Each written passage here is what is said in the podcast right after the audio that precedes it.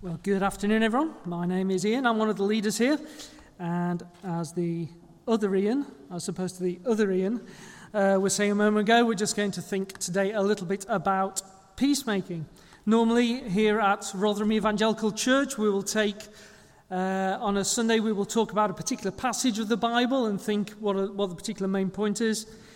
Uh, this week we're doing something different. We're going to look at quite a few different parts of the Bible and see what it has to say about peacemaking. That's why you've got this sheet of paper, so you don't have to flick backwards and forwards through your Bible. All the passages with any look are on there that you need. There should be some more at the back if there aren't any, uh, if you don't have one.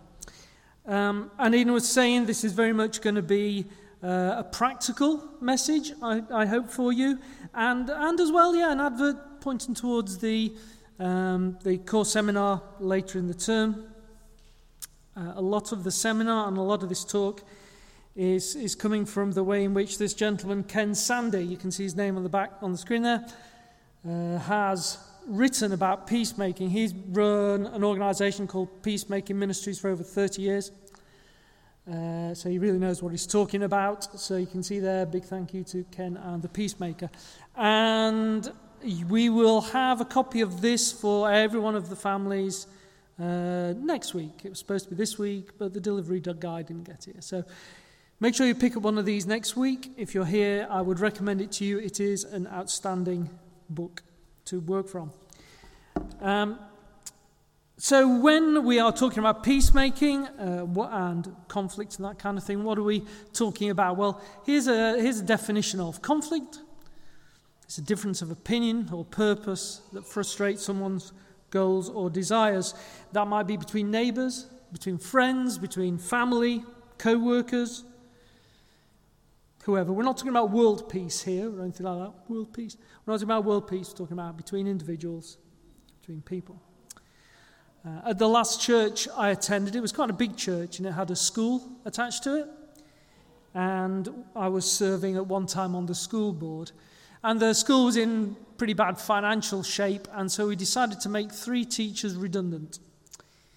And uh, that happened on a Friday, and so uh, I came on Friday night to help out with the youth group, as I did.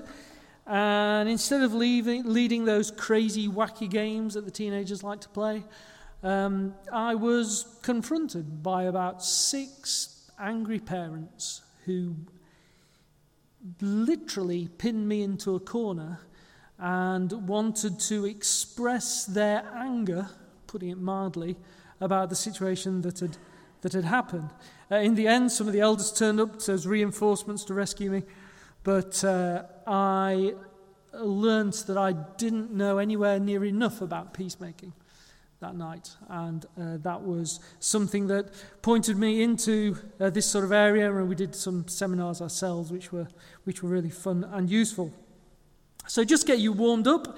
There's a diagram at the top of your piece of paper that's going to appear on the screen behind me. Uh, this they call the slippery slope of conflict.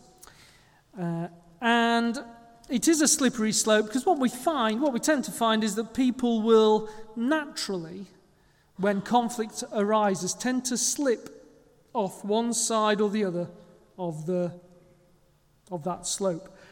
Uh, naturally. This is who we are very naturally. It's not that we, we mean to do that. Uh, on the left hand side, on one, the one hand, people might slip towards escape responses, denying that conflict is taking place, fleeing, even, even in very extreme cases, perhaps committing suicide as a response to that conflict. On the other hand, on the right hand side, people might slip off into sort of, as it says there, assault, physical assault, verbal assault, uh, litigation, taking people to court or even again in extreme cases, murder. And again, remember that Jesus, when he talks about murder, also thinks about how we are in our hearts and how we express ourselves.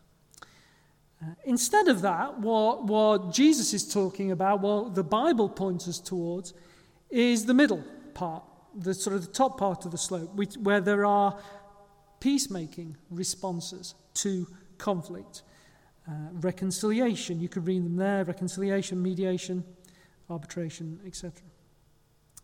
Uh, and we'll talk more about those in a lot more detail in the core seminar. Um, And so Jesus is, is saying, is, is calling us to this in various ways. The, the, the way we've structured it today is how Ken Sande structures peacemaking. I'm sure there are other ways of doing it. He's just taken what Jesus said, what the Bible says, and arranged it in this way. Um, it's not a quick fix, but it is a way that hopefully we can look at peacemaking uh, to get it into our hearts. So he's going to talk about four principles. Uh, they all begin with a G. The four G's. The first one is called glorify God. And so we can ask ourselves the question how can I please and honor God in this situation. Is that the first thing you think about when you get into a fight with someone? When you argue with someone? It isn't for me, usually, I've got to tell you. Um, and yet it's important because uh, conflict really allows us a great opportunity to glorify God, even to tell other people about God who maybe don't know Him. So, uh, one of you, the passages there, the, the first passage there is from 1 Corinthians chapter 10. So, whether you eat or drink or whatever you do, do it all. How much is included in the word all? All for the glory of God. Do not cause anyone to stumble, whether Jews, Greek, or the church of God, even, even as I try to please everyone in every way. For I'm not seeking my own good, but the good of many, so that they may be saved. Follow my example as I follow the example of Christ. So, how might we glorify God? How are we going to go through this? Let me suggest to you a few ways in which you can do this. The first way is we can trust God, we can trust Him. Uh, when facing conflict, we can trust Him because He's provided guidance for us, He's provided the Holy Spirit for us. Uh, he allows us to, to express the peace and patience and kindness and gentleness that, that become ours through the Holy Spirit. We can trust him because the example of his own son, who was a peacemaker himself. We can trust him because he loves us. By trusting him and not trusting our own wisdom, by trusting our own natural reactions, we can glorify God. We can also obey God. Uh, there are particular commands. Jesus said, If you love me, then keep my commands. And Jesus commands us to, as we were hearing about there, to, to forgive each other. Um, when we obey God, we show that we love Him. We honor God in that way. Uh, we can also imitate God. Uh, you can see there at the end of uh, the, the, the passage from Corinthians follow my example as I follow the example of Christ. Jesus himself is a peacemaker. Uh, we can be peacemakers because he has first made peace for us. We can be peacemakers because he came into the world to die for our sins, to reconcile, to make peace between ourselves and God. So we can imitate him, we can follow him. We don't have to die to do that but we can imitate his life. Uh, Jesus said, Love your enemies. You can try to do the same. Uh, another way in which we can glorify God is we can acknowledge Him. Uh, we can acknowledge God. Um, when someone says to us, perhaps, well, you're not as angry as I expect you to be at this point. You're not as upset at this point. You say, well, yeah, I, I feel that way, but and then you get the opportunity to talk to them a little bit about the gospel, about Jesus. Uh, when the result, perhaps, hopefully, hopefully the, the conflict is resolved.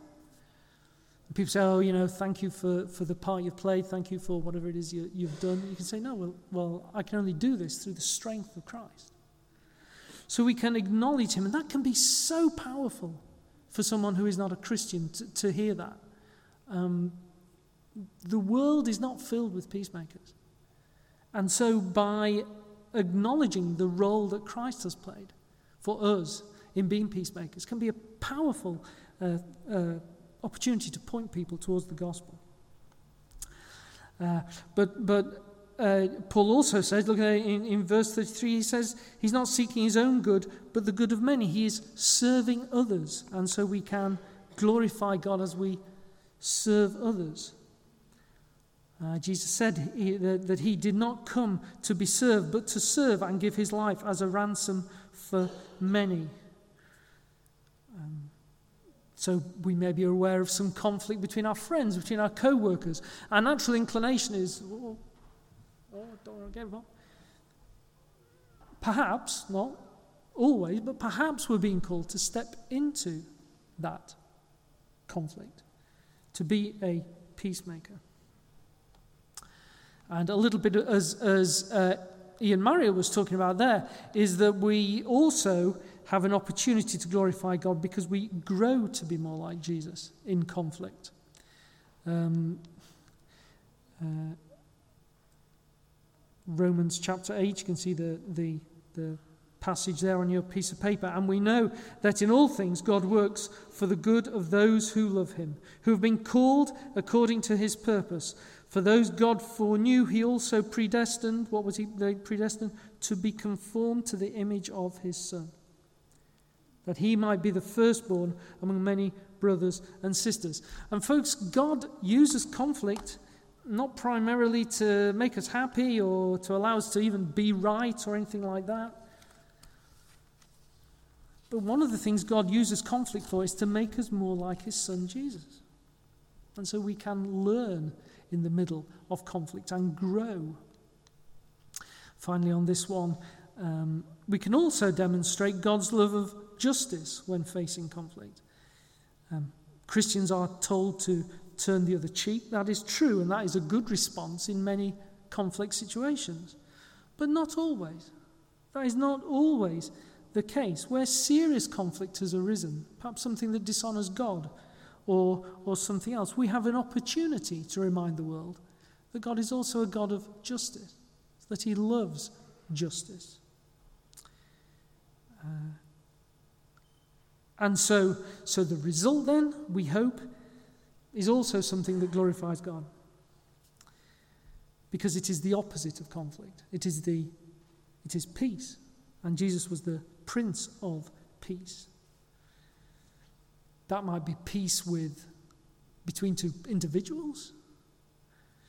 It might be that we're bringing peace with God for somebody. There's another way in which we can bring peace and use these principles to bring peace. It may be that we're bringing someone peace within themselves. If someone doesn't have peace with God and peace with others, they may, they may well not have peace within themselves. So, in all those ways, we, we hope and we trust that we can uh, use conflict, and we should think about how can we glorify God in this situation. The next G, the next big G, is get the log out of your eye. Get the log out of your eye. How can I show Jesus' work in me? By taking responsibility for my contribution to this conflict. Um, if a conflict is a difference of opinion or purpose, by definition, if we're on one side, we have some kind of contribution into this conflict. And straight away, all of us go a bit, yeah, well, not necessarily. Yeah, I mean, you know, yeah, I mean, I was basically good in this, you know. You know, it wasn't, it was all them. It was all them. I mean, I was an innocent bystander. They just came in and they said that. And, yeah, well, there, there's our natural reaction. We, we, our hackles go up, Jesus says, You hypocrite, first take the plank out of your own eye, and then you will see clearly to remove the speck from your brother's eye. You can see that at the bottom of your page there. Now, notice just on that, on that, that, that passage from Matthew 7, Jesus does not say we should never talk to someone about their sin and fault. It does not say that there are not negotiations to be had and other things to, to uh, deal with that are peacemaking responses where we're not going to go and talk to the person about it. But we're not going to jump to that. First of all, we're going to think long and hard about our contribution to the conflict. If you turn over the page there, you can see uh, a passage from James. What causes fights and quarrels among you? Don't they come from your desires that battle within you? You desire but do not have, so you kill. You covet but you cannot get what you want, so you quarrel and fight. You do not have because you do not ask God. When you ask, you do not receive because you ask with wrong motives, that you may spend what you get on your pleasures. James is saying here that conflict can often start when we desire something. We want something. that the desires that we have are good. Uh, I am looking forward to my tea. That's good. That's nice. But if I start to then, you know, no, I, I you know, I am looking for my tea. I am looking forward to my tea, and it, it better be ready on time because I'm really hungry. Yeah, I'm looking forward to my tea, and you know, it's got to, you know what I mean? You can start to, and be aware of this, folks, by the way. You know, Denise is on sound.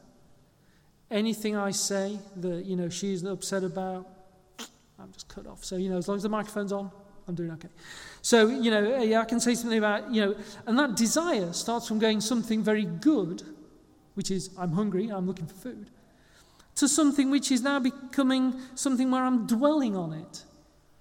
It's something that can lead to anger and bitterness I'm getting into a, a, bit of a loop in my head, and so I start to do what? I start to demand. I start to make demands. I feel that I deserve this. I'm entitled to it. Without this, I cannot be happy. If, if, if, I, don't, if I don't get my tea, I'm not happy. I, I have created an idol in my heart. I've created an idol in my heart. And what happens straight after that is I start judging people. I start judging other people. I start to take my expectations and the fact that they fail to meet my expectations, I start to reflect that onto them and I nitpick and I criticize. At that point, I'm trying to be God. I'm not talking about, we all have to evaluate others. We all have to evaluate each other's day to day, but, we, but I am uh, critically judging them. It's almost emotional blackmail. Why haven't you? If you loved me, you'd do this for me.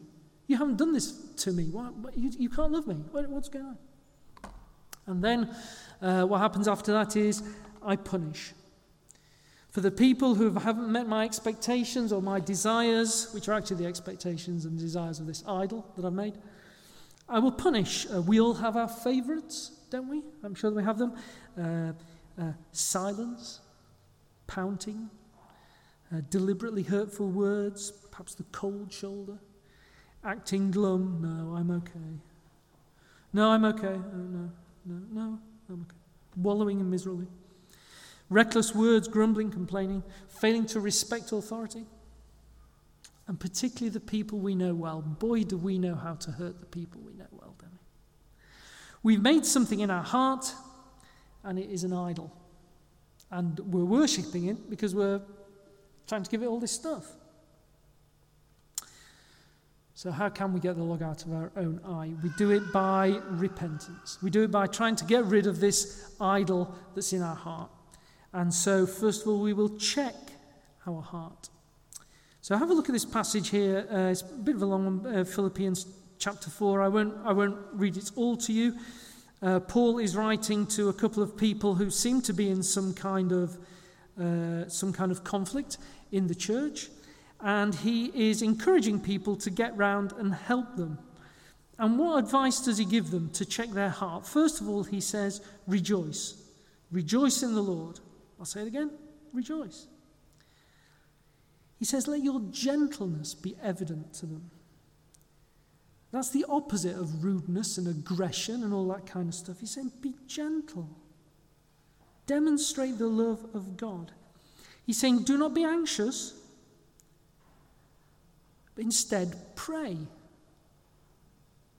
Anxiety will often feed conflict. Anxiety in our heart will feed, feed, will feed conflict, uh, and it can also project onto the other person. Replace that with prayer. And then try to see things as God sees it. You can see there in verse 8 whatever is true, whatever is noble, whatever is right, whatever is pure, whatever is lovely, whatever is admirable. Think on such things. Don't make a, you remember that advert? Don't make a drama out of a crisis. Remember the insurance advert? Don't make a drama out of a crisis. And then at the end there, verse 9, practice what you've, practice what you've learned. Whatever you have learned or received or heard from me or seen in me, put into practice. So that, that's sort of our first step is to check our own heart. Examine ourselves honestly. Yeah, okay, did we gossip? When we look at it, did we gossip? Did we tell lies? Did we try and manipulate someone to do what we wanted? What were our motivations? Were our motivations really, really what they should have been? See there the passage from James at the bottom of the page. It goes over there, um, talking about our tongue. Our tongue can be a deadly weapon. Did our tongue run away with us? Did what we was what we said a, a lie? Was it was it hurtful?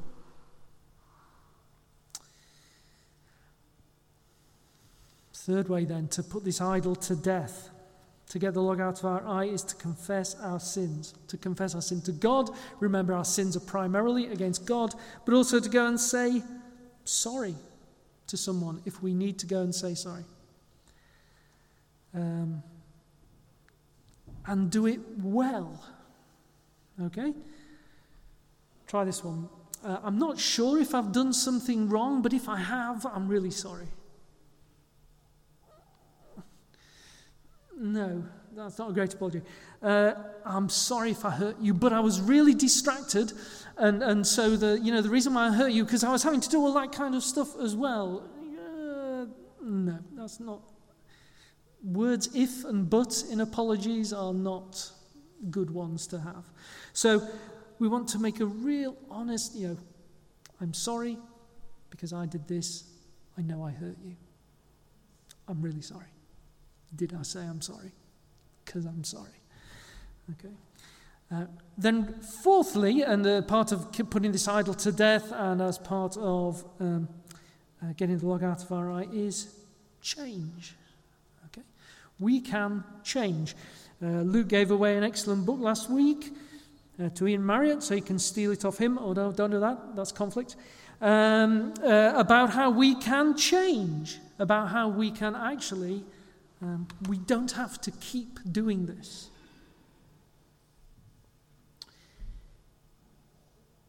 And whether this is a very specific idol we're having to address in our heart, uh, whatever it may be, the, the Bible, the Holy Spirit, prayer, the community of the church around us can help us to do this. We do not have to do it on our own. Okay, remember last week we are talking about how Jesus gives us the strength to follow his commands. Okay. Uh, third G, third big G. Dan, you want to move on? Thank you.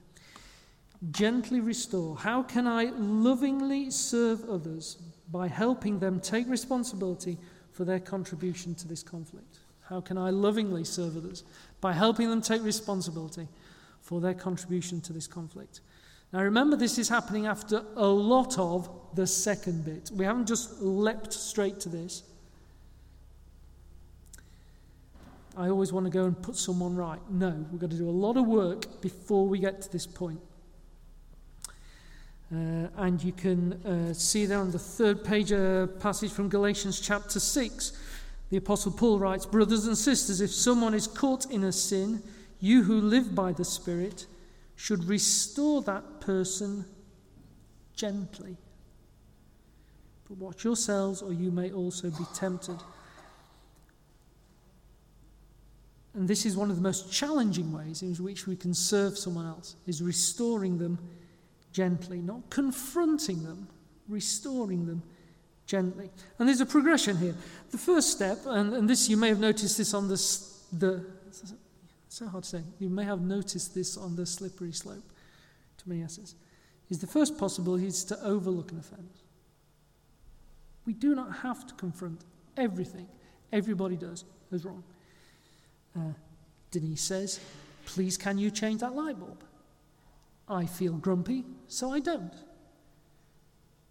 Because Denise is a, is a woman of great godly wisdom, because she has done the Peacemaker seminar before, she can overlook it.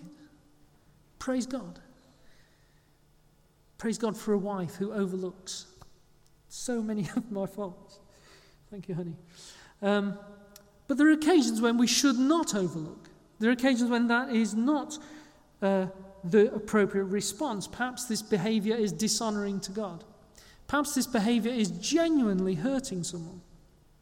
Perhaps it's damaging a relationship. Perhaps it's hurting the person who's doing it. So, so that's when we get into this, this process that we, we looked at in uh, that Ian read from Matthew 18.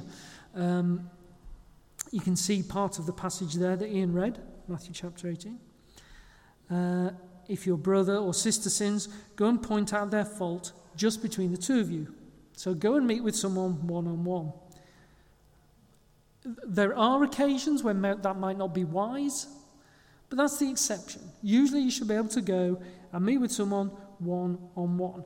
And what we're trying to do is to speak the truth in love. That's over on your, you might want to flick backwards and forwards, that's on your back page.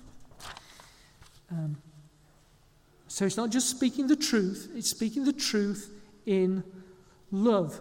Uh, one guy gave an example of a lady who uh, came to him, a, pastor, a lady who came to a pastor and said, uh, I need you to know that I've been given the spiritual gift of criticism.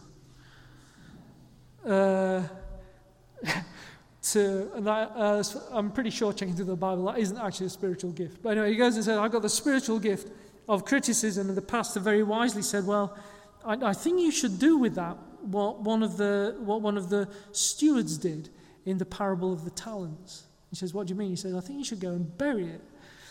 Um, and so, uh, you know, we're supposed to restore them gently, okay? Uh, and we're going to speak the truth in love. Um, how do you start? What, what do you get to say? The Apostle Paul would often start when, he's, when he, he was, you can read this in his letters, he would start by thanking God for them, by talking about the gospel with them. He doesn't jump straight into the issue. Uh, he was so quick to, um, to tell people why he appreciated them, why he loved them, why he thanked God for them. And when he'd done that for a while, then he started to talk about well, now you wrote to me about this, let's talk about whatever it was. Um, another important thing to bear in mind is to be quick to listen. It shows that we are respecting the other person, it shows that we are trying to understand their position, their perspective. Uh, to be we can also be effective in how we communicate. We want to speak in a clear, in a constructive way, in a persuasive way. We don't want to skip around the tulips too much. Um, we don't want to use our words recklessly. Remember what it said there from, from um, James?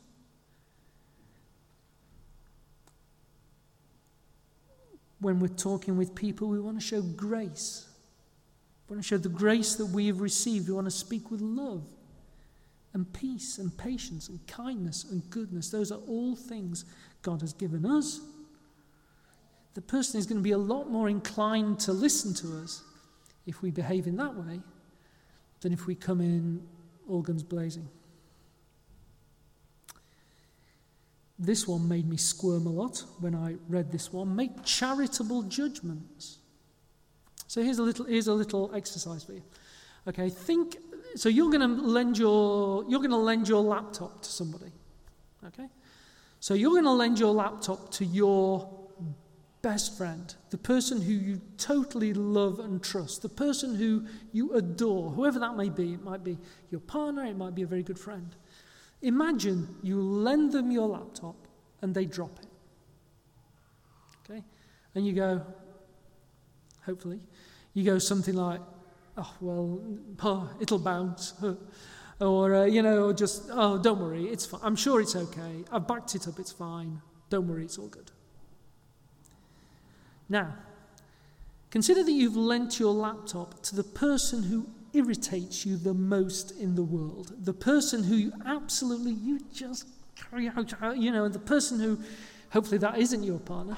And, and the person who just really just does your head in, and, you, and they say, Can I borrow your laptop? And, oh, okay, yeah, go on, you can borrow my laptop. And they drop it. what do you say? Do you say, oh, don't worry, it'll, it'll bounce, it's, it's backed up? Do you? I don't know. The idea of charitable, charitable, by the way, is just another word for loving. So it's, it's another word used for, for loving. Um, we're so quick to think the worst of people. What Ken Sande is saying is think the best of people until we have evidence to the contrary. Okay, think the best of someone until you've got good, sound reason to think the opposite.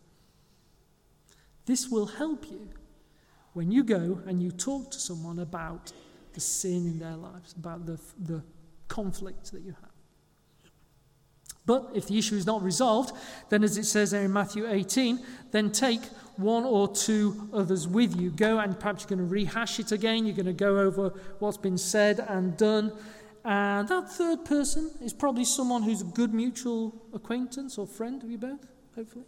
Someone who you, who you can both trust, you can both relate to, and perhaps they're going to come along and be an impartial judge Perhaps they come along and they're going to be an arbitrator sometimes. They're going to help you with negotiation in some way.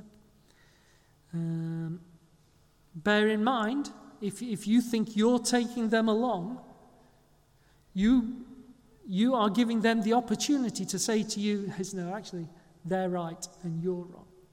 Now, at that point, you haven't taken the wrong person with you. Yeah, it's just appears to be more your fault than the other person's fault. Okay, so don't don't get all hissy all of a sudden if they, if they and think they're ganging up on you. If the person you've taken suddenly says, "Actually, it's you," uh, that still may not resolve the issue. And so Matthew gives us uh, another step to take, and that is to take it to the church. If the conflict is too serious to overlook, if it has not been resolved, then take it to the church. Go and talk to uh, the leaders in the church who can get involved. Church leaders have a biblical mandate to tackle sin. Uh, as Christians, remember, we also have a biblical mandate to follow their decisions.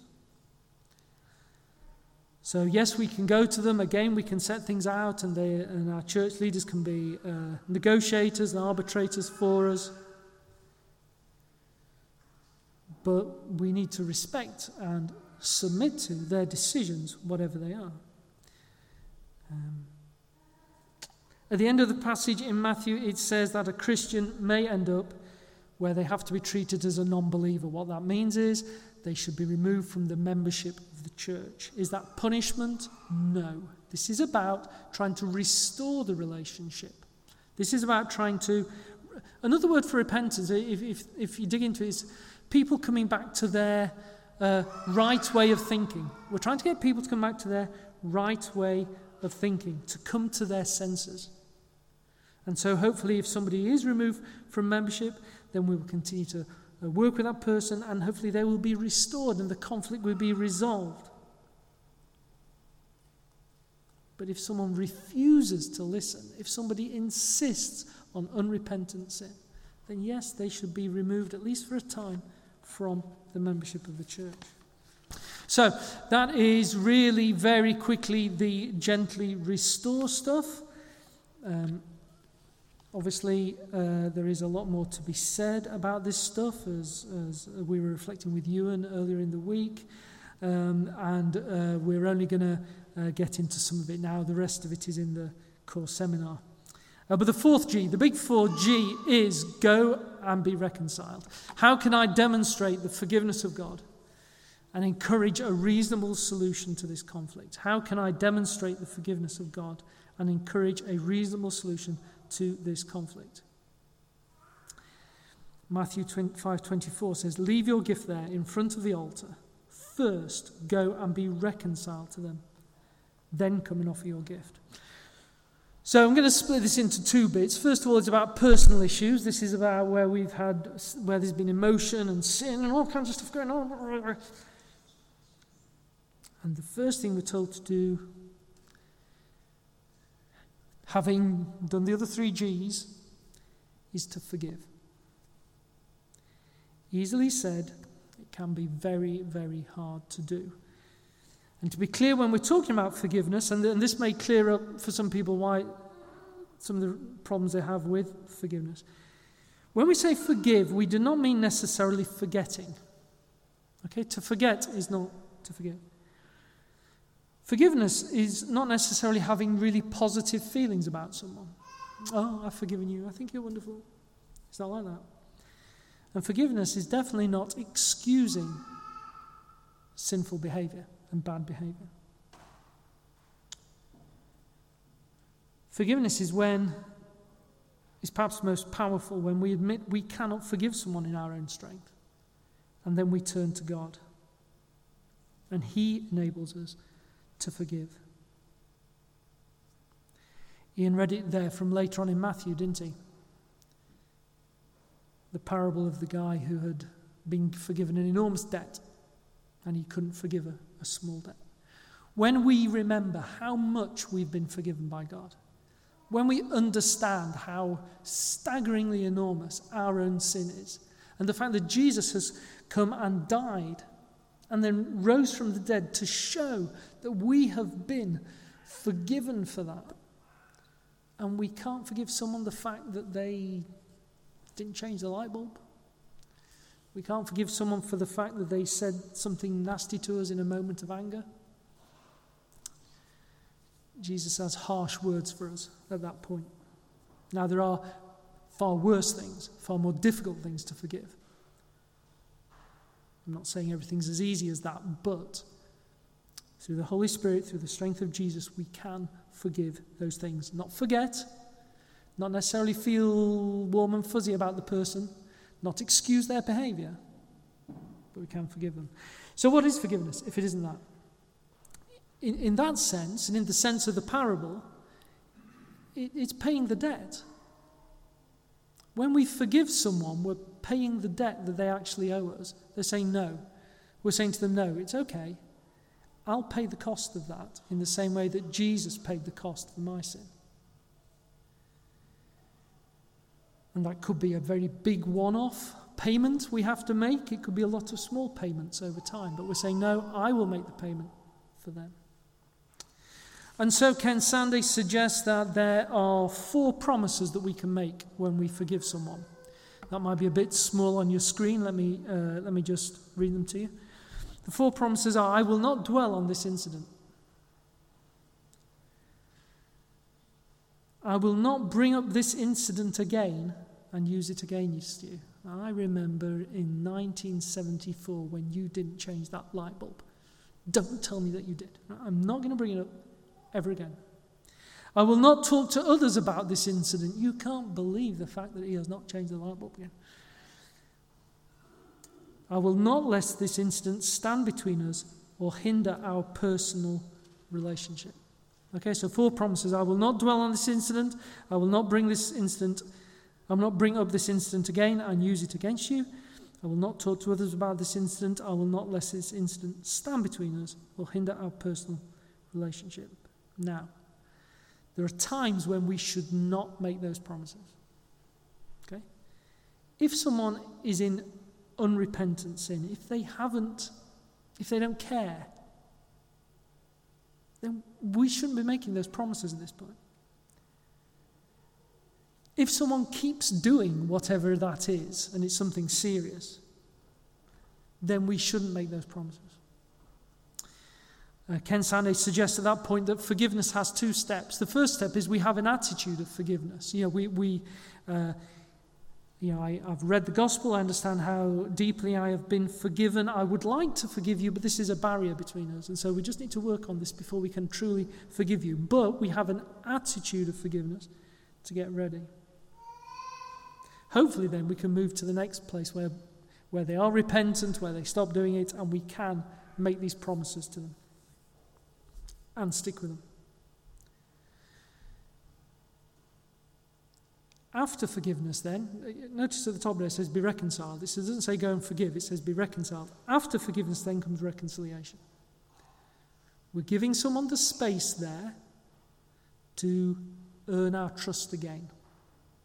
Giving someone the space to earn our trust. That might be over time, it might be quite short, it might be over a long period of time. It's giving them the chance to show their repentance. It might be that we approach that with great caution. That's fine. But that is the goal we're aiming for. And again, it, even at that point means we, have, we haven't necessarily forgotten. We, haven't necessarily, we don't necessarily feel all warm and fuzzy about them. We haven't excused their behavior. But we can now say, Yes, I trust you. We have that part of the relationship restored. So that's the personal issues. Those are where we've sort of got sin and we've, offended each other in that way. The other alternative, and this can come up a lot, is resources issues, where perhaps there's money involved, perhaps there's property involved, perhaps there's time involved.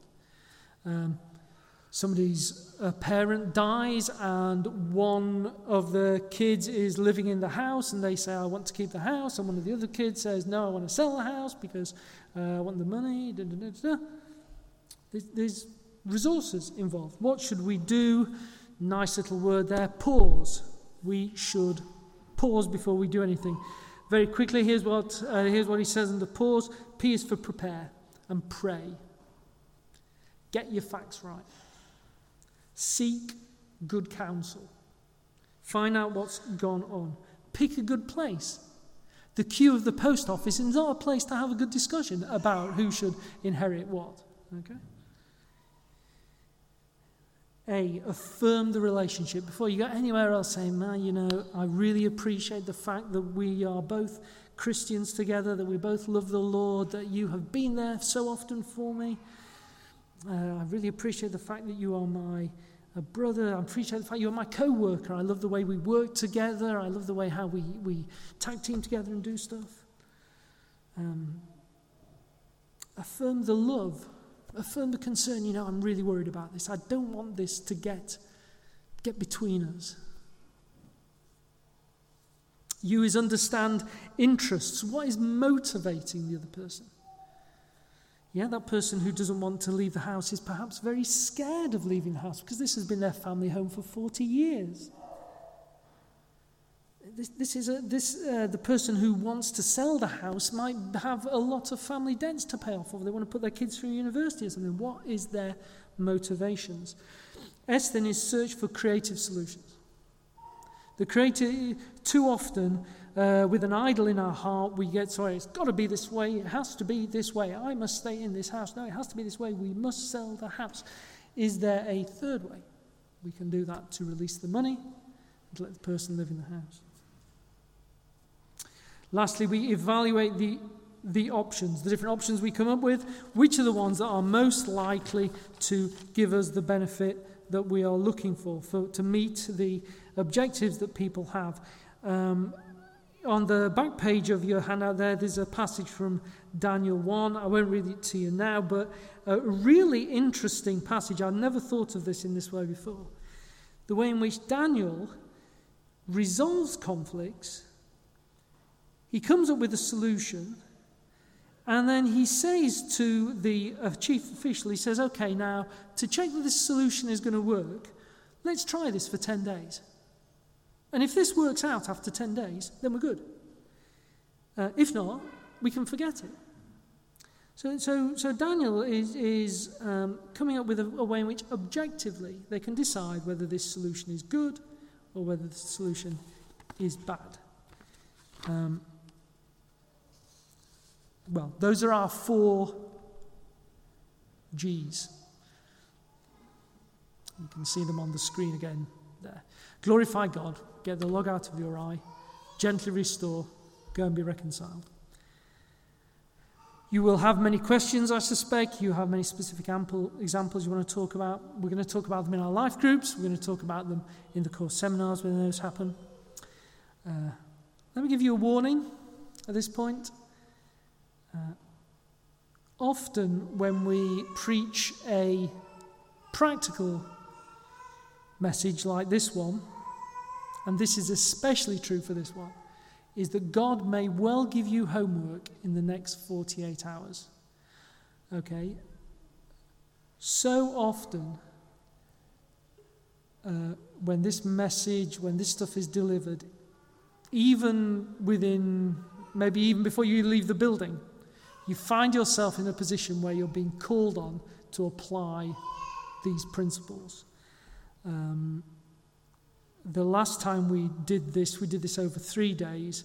And the first evening after the seminar, uh, a guy left the seminar and he had and he got he had to go to hospital to visit a friend and in the bed next to his friend was the person who uh, he'd rented a property out to previously years ago and who had defaulted on about 6 months of rent and who had wrecked the joint before leaving and he's sitting ill in the next bed and he'd come straight from this seminar to that so just be a warning you may get homework hopefully you didn't nod off and you can remember these four principles. Um, because the principles are from the Bible, because God is calling us to be peacemakers. This is not how the world deals with conflict. This is not how the world deals with peacemaking, or certainly very rarely. Jesus commanded us to love our enemies, to confess our wrongs, to gently correct one another, to forgive those who hurt us, to help others make peace. How can we follow his commands? Because God loved us. Because God sacrificed his only son for us. Because God acted as a peacemaker for us and still does. That's how we can do this. That's how we can do it. We do it in his strength when we believe that our sins are forgiven. Jesus will, will motivate us using that. He will strengthen us using that. He will teach us from His Word. Jesus is called the Prince of Peace. He wants us, His followers, to be peacemakers. Let's pray. Heavenly Father, we thank you for your word. We thank you that uh, we can only contemplate the concept of personal peace for ourselves. We can only contemplate helping others to make peace, to serve others because of you, because of your Son, Jesus. We can only do this because He first died for us. We can only do this because you first loved us. You said that we were your enemies before you sent your Son, and and so we can contemplate that now. Lord, this is not easy, but it is good. We will learn from it, but it is hard. Lord, will you, through your Holy Spirit, strengthen us? Will you encourage us even tonight to reach out to people who we should have reached out to already? Will you encourage us to glorify you as we do this. Help us to be honest and take the log out of our own eye. Lord, help us to be gentle as we try to serve others and restore each other's. And Lord, will, will you allow us to be reconciled to each other? Father, I pray all this in the glorious and precious name of your Son, Jesus Christ. Amen.